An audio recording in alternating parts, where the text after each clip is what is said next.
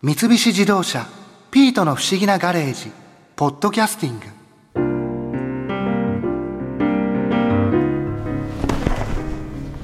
はあ N 博士の設計したこのアウトドアチェアいい感じだよな。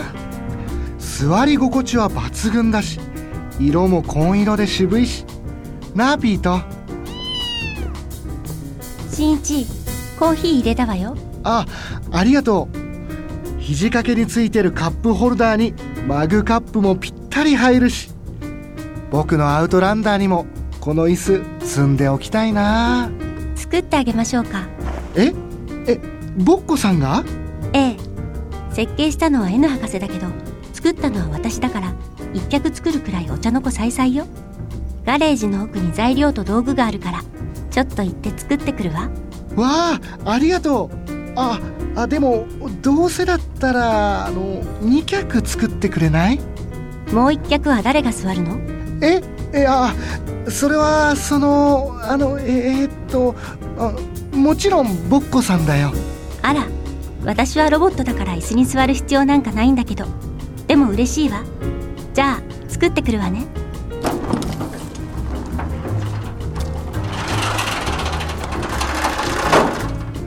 そうだ。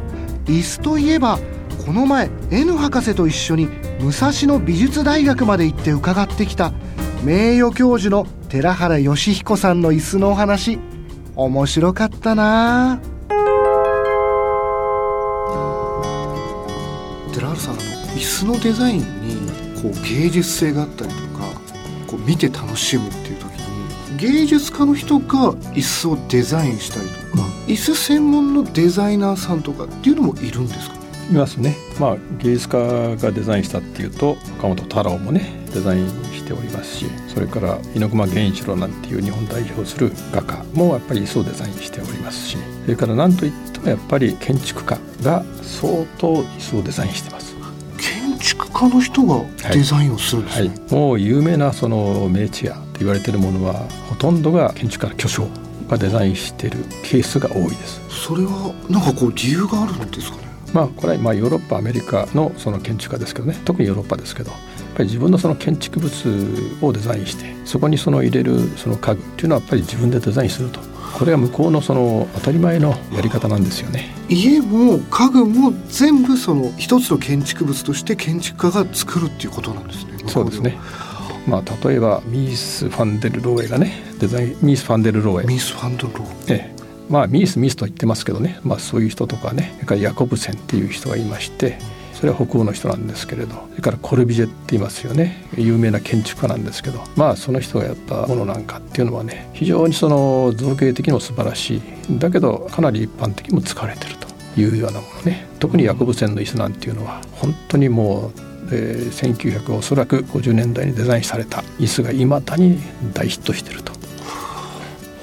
それはすごいですよね。今その3人挙げていただいたのは全員建築家の方なんですもう巨匠です。建築家として。で椅子でも名作を作られそうですね。今申し上げたようなヤコブセンっていう人のセブンチェアなんていうのがありましておそらく見れば知ってると思うんですけどこれはまあ1950年ぐらいにデザインされてまあ、彼もそのコペンハーゲンでサス要するにスカンジナビアエアラインですね。そのビルを作ったと。その時に同時にデザインした椅子として、まあ、セブンチアだとかそれからエグチアっていうのがありましてね。エグチアっていうのはこう卵みたいなね。おそらく写真見ればね現物見れば知ってると思うんですけどそのサスのビルを設計した時に同時に設計したと。いうようなね。だから基本的には向こうの人はまあそういう同時にやってると。その3人はもう1900 50年代ぐらいの人なんですかね。生まれは大体1900年前後ですね。で活躍した時期というのが戦前から戦後にかけてっていう時期がやっぱり圧倒的に多いですね。でちょっと話がそれますけれど第二次世界大戦その戦争が新しい素材だとか新しい技術を開発したんですよ。例えば成形合板ってご存知でしょうかね。成形合板って言いまして木を束ねてでプレスをして型を作っちゃってそれを道具にするとっていう技術がありましてそれを軍需産業の一環として負傷兵でその傷ついた兵隊さんの例えば足を折っちゃった。その添え木代わりにその成形合板で使ってそれで対応したと。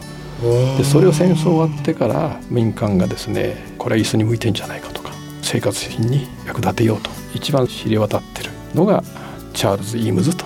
チャールズ・イームズ。これはねあのアメリカのデザイナーですけれどでそれ戦争終わってからイームズが成形合板を作って素晴らしい歴史に残る椅子を作っちゃった。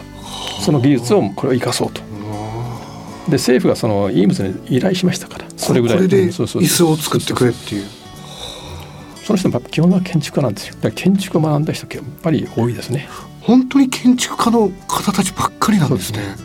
ただそのミースとかコルビジェとかさっき挙げたねヤコブセンとか、まあ、そういう人と比べると建築としての実績が少ないんですよ、うん、イームズはね、はい、椅子でもとにかく有名。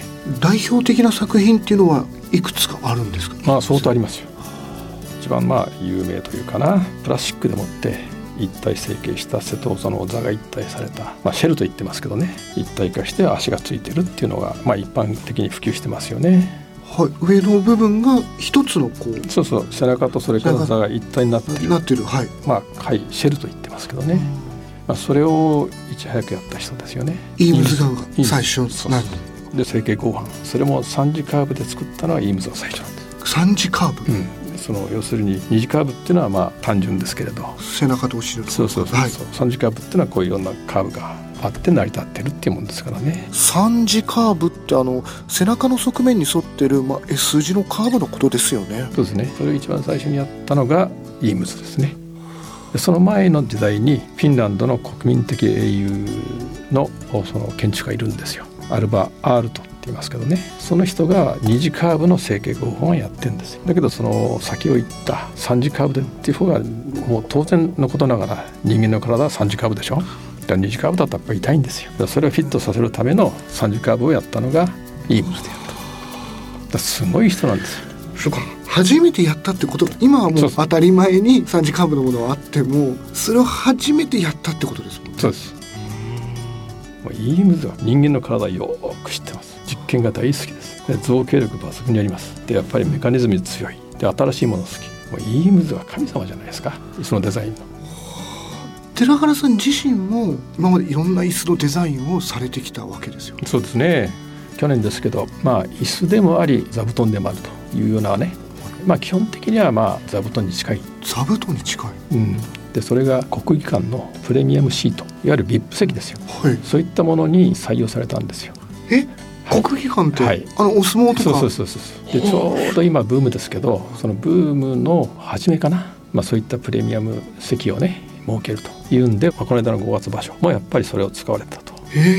いずれにしてもその座布団、まあ、その四角いもんじゃなくてかなり有機的な形してますんで。でそれもまあ人間の体をかなり考えた上でのねシートですから花壇に座るとちょうどその上段のところが臀部の後ろ仙骨っていう骨がありますけどそこをちょうど支えて軽い腰当てみたいななって気持ちいいと、まあ、新しい形新しい機能と言っていいんじゃないかと思いますけどね。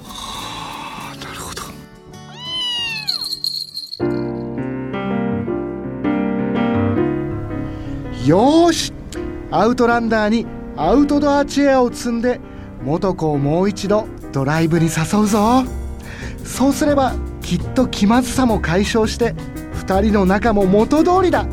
なピート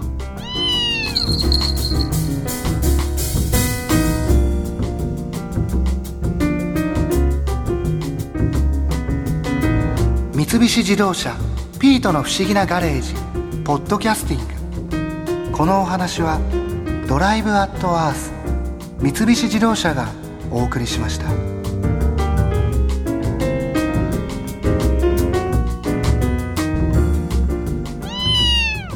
ここで耳寄りなお知らせです。ピートの不思議なガレージをもっと楽しみたいという方は毎週土曜日の夕方5時東京 FM をはじめお近くの FM 局で放送の三菱自動車ピートの不思議なガレージをお聞きください。外に出かけたくなるとっておきのお話満載でお届けしています。